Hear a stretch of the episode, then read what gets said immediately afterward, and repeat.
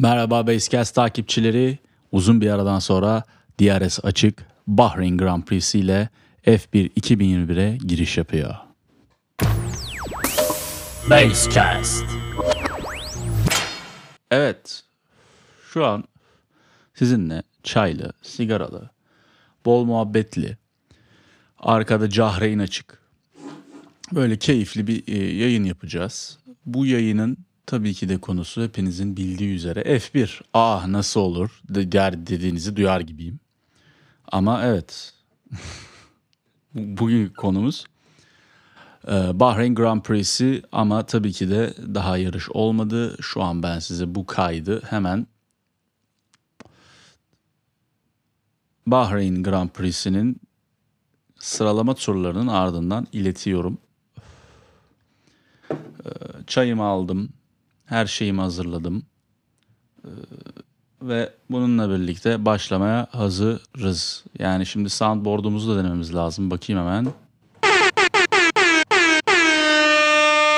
Evet soundboard'umuz da hazır. Şimdi hepinizin bildiği gibi 2021'de birçok ekip aracın motor gelişimini durdurdu ve e, sıralamaların ne olacağı konusunda hiçbirimizin hiçbir fikri yoktu. Geçtiğimiz hafta Bahreyn'de 3 günlük bir test e, süreci yaşandı. Bu süreç içerisinde de tabii ki de ekiplerin en azından bir kısmı hatta neredeyse tamamı e, araçlarının tam performanslarını kullanmadılar. Bunun sebebi de nedir? E, kendilerini çok göstermek istemiyorlar. Özellikle Mercedes böyle bir strateji izliyordu. E, testlerde bizim içimizi çok e, açan noktalara biz maalesef şahit olamadık. İşte kum fırtınaları falan oldu. E, hatta İngilizce'de bir deyim vardır hani throw the sandbag diye. Bu da şu demek oluyor. Biliyorsunuz bu sıcak hava balonlarının yükselmesi için etrafındaki o bağlı olan yükleri eskiden tabii ki e, atarlardı ki hani e, içeride ısınan hava balonun yükselmesini sağlasın. Tabii bu test sürecinde sandbagler, kum torbaları tabii ki de arabada kaldı hepsinde. Hepsinin işte bu test mekanizmaları, bir sürü antin kuntin zımbırtılar takılıydı. Ee, Ama benim dikkatimi çeken tabii ki de bir e, Aston Martin, iki Alpine, üç de Ferrari ve e, McLaren oldu. Aslında e, bütün takımlar benim ilgimi çekti fakat nasıl desem size e, bu dediğim az önce saydığım ekiplerin içerisinde çok önemli gelişmeler yaşandı. Örnek veriyorum Aston Martin ekibi Racing Point'ti. Fakat artık Aston Martin'ler çok güzel yeşil bir araç tanıttılar. Alpine'da Renault'ydu. Şu an Alpine adını aldılar. Muhtemelen sponsorluk ve mali durumlardan ötürü yaşandı bu. Alpine'ın bir güzel yanı Fernando Alonso'nun geri dönmesi oldu. Fernando Alonso Ricardo'nun yerine gelmişti Alpine'a. Ricardo McLaren'e geçti. Ferrari'den ayrılan Vettel de hepinizin bildiği gibi Aston Martin'e geçmişti. E, Aston Martin'deki Sergio Perez de Red Bull'a geçti. Ama ben açıkçası öncelikle Sergio Perez'in e, çok üst düzey bir performans sergileyeceğini düşünmüyorum. Max Verstappen'in yanında. Oh çayınızı koyun çayınızı çaysız olmaz. Ya da kahve ya da rakı şarap bira neyse ya da zemzem artık siz bilirsiniz ben anlamam. Evet testlerde e, sıralamalar böyle biraz kafa karıştırıcı bir şekildeydi ama FP1'e geldiğimizde Akkoyun Karakoyun kendini belli etmeye başladı. E, Tabii ki de FP1 de aslında ekiplerin araçlarını yine test ettikleri ve e, tam performans sergilemedikleri bir süreç oldu. Birinci sırayı Max Verstappen aldı. Onun arkasından Valtteri Bottas, onun arkasından Lando Norris, sonra Hamilton, Leclerc, Perez, Gasly, Sainz, Ricardo ve Giovinazzi geldi. İlk onu bunlar tamamladı. Açıkçası bu sıralamalar çok belirteç değil. Yine dediğim gibi size. Fakat sürecilerin e, radyo üzerinden mühendislerine yaptığı konuşmalar bize en azından bu sene nasıl bir Formula 1 izleyeceğimiz konusunda bilgi ipucu vermiş oldu. Ee, öncelikle benim e, en çok sevindiğim şey Yuki Tsunoda oldu.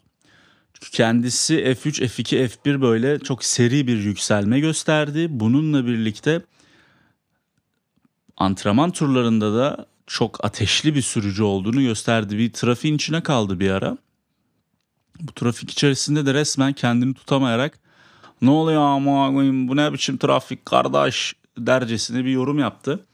Ee, tabii biraz e, abartı bir yorum ama Yuki Tsunoda e, nasıl diyeyim size Japon kültürünü gerçekten güzel yansıtan bir e, sürücü.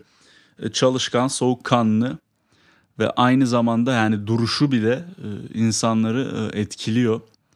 E, bununla birlikte aklıma gelen bir diğer komik nokta. e, Formula 1'in bu e, jingle e, videosunda herkes şapkasızken e, Vettel'in e, şapka takması.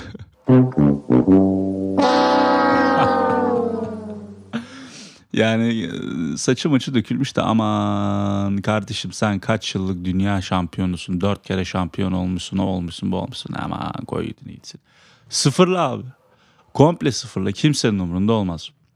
Şimdi FP2'ye baktığımızda bu notlarımı açtım e, önüme.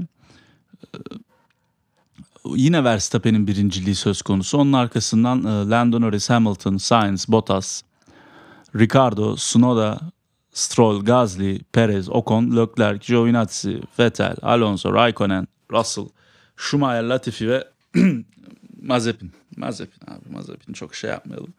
E, bu arada Haas'ın renkleri de e, hep şey diyor insanlar. Bu Haas'ın yeni sponsoru var. Adını unuttum. Hemen bakayım sizin için.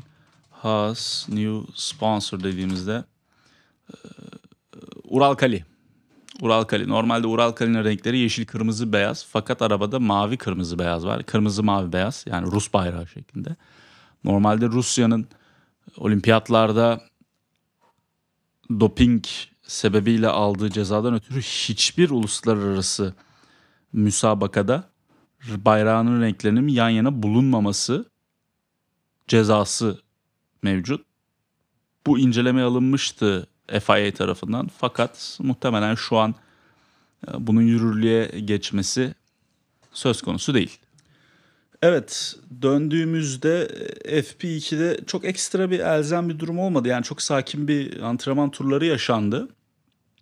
E, notlarımı tekrar inceliyorum. Yani araçların performansları konusunda Valtteri Bottas'ın e, şikayetçi olduğunu duyduk dün. E, bununla birlikte e, Mercedes'te çok güven veren bir araç kullanmadığını bize aslında gösterdi bir nebze. E, açıkçası ben Verstappen'in bu sene şampiyonluğa zorlayabileceğini düşünüyorum. Çünkü sıralama turlarındaki sonuçlar da gayet ilgi çekici. Gayet e, heyecan yaratan sonuçlar oldu bizim için. FB2'nin sonuna geldiğimizde işte Sherlockler falan fişmek. Yani çok enteresan bir şey olmadı arkadaşlar. Ne anlatayım ben size? Ha? Ya boş verin. FB2'yi salıyorum abicim. Geçtim tamam. FB3 bakalım bakalım. Şimdi artık böyle FB3'te cumartesi sabahı öğlen, öğlen özür diliyorum. Herkes biraz daha böyle kaslarını göstermeye başladı. Ee, FB3'e baktığımızda Charles Leclerc e, ikinci virajda spin atıp yol tutuşun çok az olduğundan şikayet etti ve Raikkonen de e, yani FP2'de kaza yapmıştı. Aracın burnunu kırmıştı. E, benzer şeyler söylemişti o tarafta. E, bununla birlikte sıralamayı ben size hemen direkt söyleyeyim. Hava sıcaktı. Gün içerisinde 39-40 dereceye kadar çıkan bir hava. 58-60 derece civarlarında dolaşan bir asfalt sıcaklığı vardı. Kullanılan lastikler C2, C3, C4'tü en sertten en yumuşağa doğru. Sıralama ise Verstappen'in öncülüğünde Hamilton, Gasly, Bottas, Perez, Sainz, Raikkonen, Ocon, Stroll, Ricardo, Leclerc, Giovinazzi, Tsunoda, Vettel, Alonso, Norris, Russell, Schumacher, Mazepin ve Latifi. Aman Allah'ım ne dedim ben size az önce? Schumacher dedim değil mi? Mick Schumacher. Şöyle bir anekdot da hemen söyleyeyim ben size.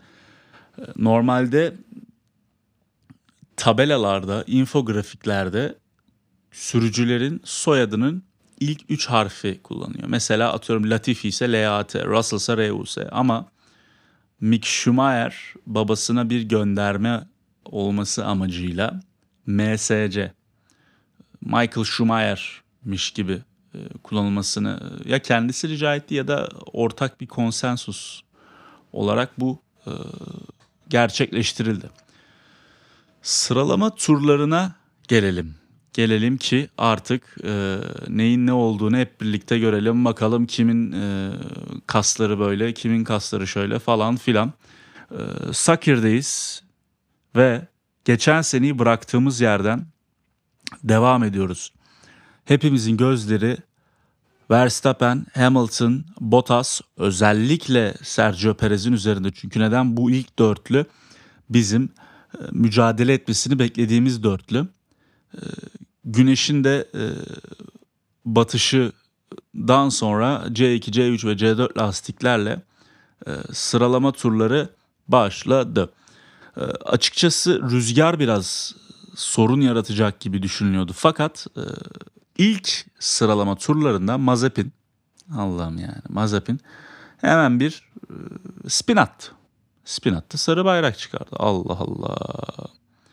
Herkes şimdi döndü pite tamam dedik ki hadi abi şey yapıyoruz şöyle yapıyoruz böyle yapıyoruz. E peki arkadaşlar e tekrar bir sarı bayrak çıktı. Yani tamam hani e, sıralamaya çok tahmin ediyoruz. Verstappen, Hamilton falan filan böyle bir iki tane de sürpriz oluyor arada tabii yani. E, Hamilton gidiyor önden falan fişmekan bir şeyler oluyor ama işte ne bileyim Ferrari falan öne çıkıyor. McLaren zorluyor. Daha sonra Yuki Tsunoda abi bir çıktı bir fırladı adam üçüncülüğü falan aldı ya. Neyse çok kendimin önüne geçmeye başladım neyse. Ee, derken Q1'in son, sonuna yaklaşırken Mazepin abi yine bir spin peşinde. Ya bırak abi bu işleri artık hadi. Herkes ekmeğine baksın dedik. Sinirimiz bozuldu.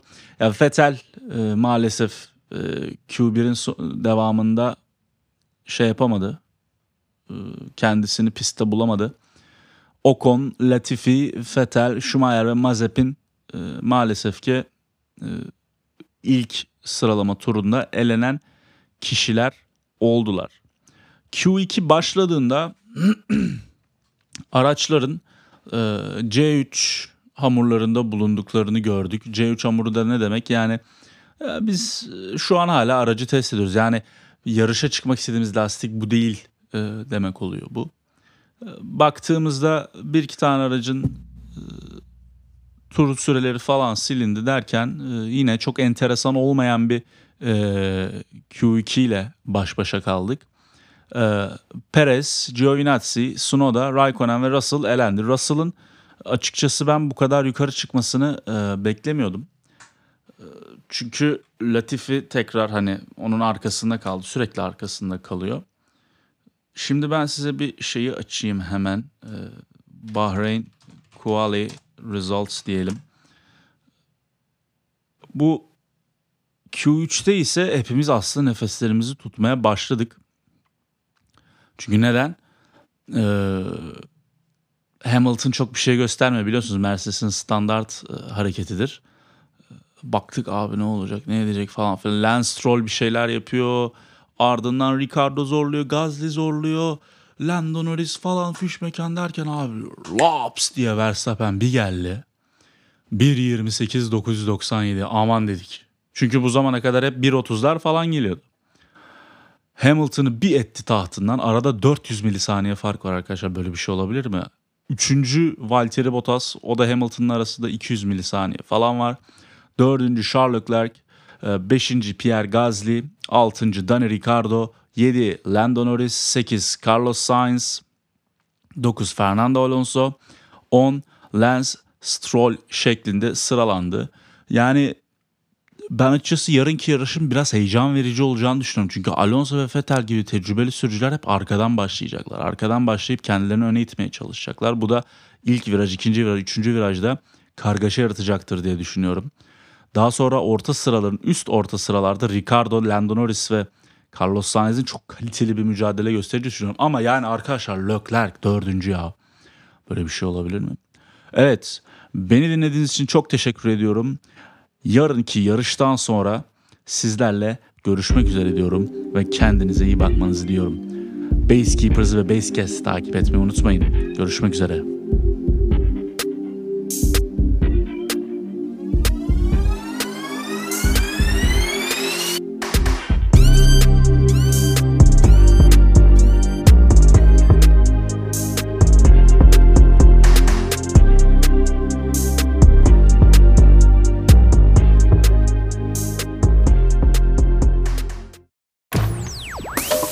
Basecast.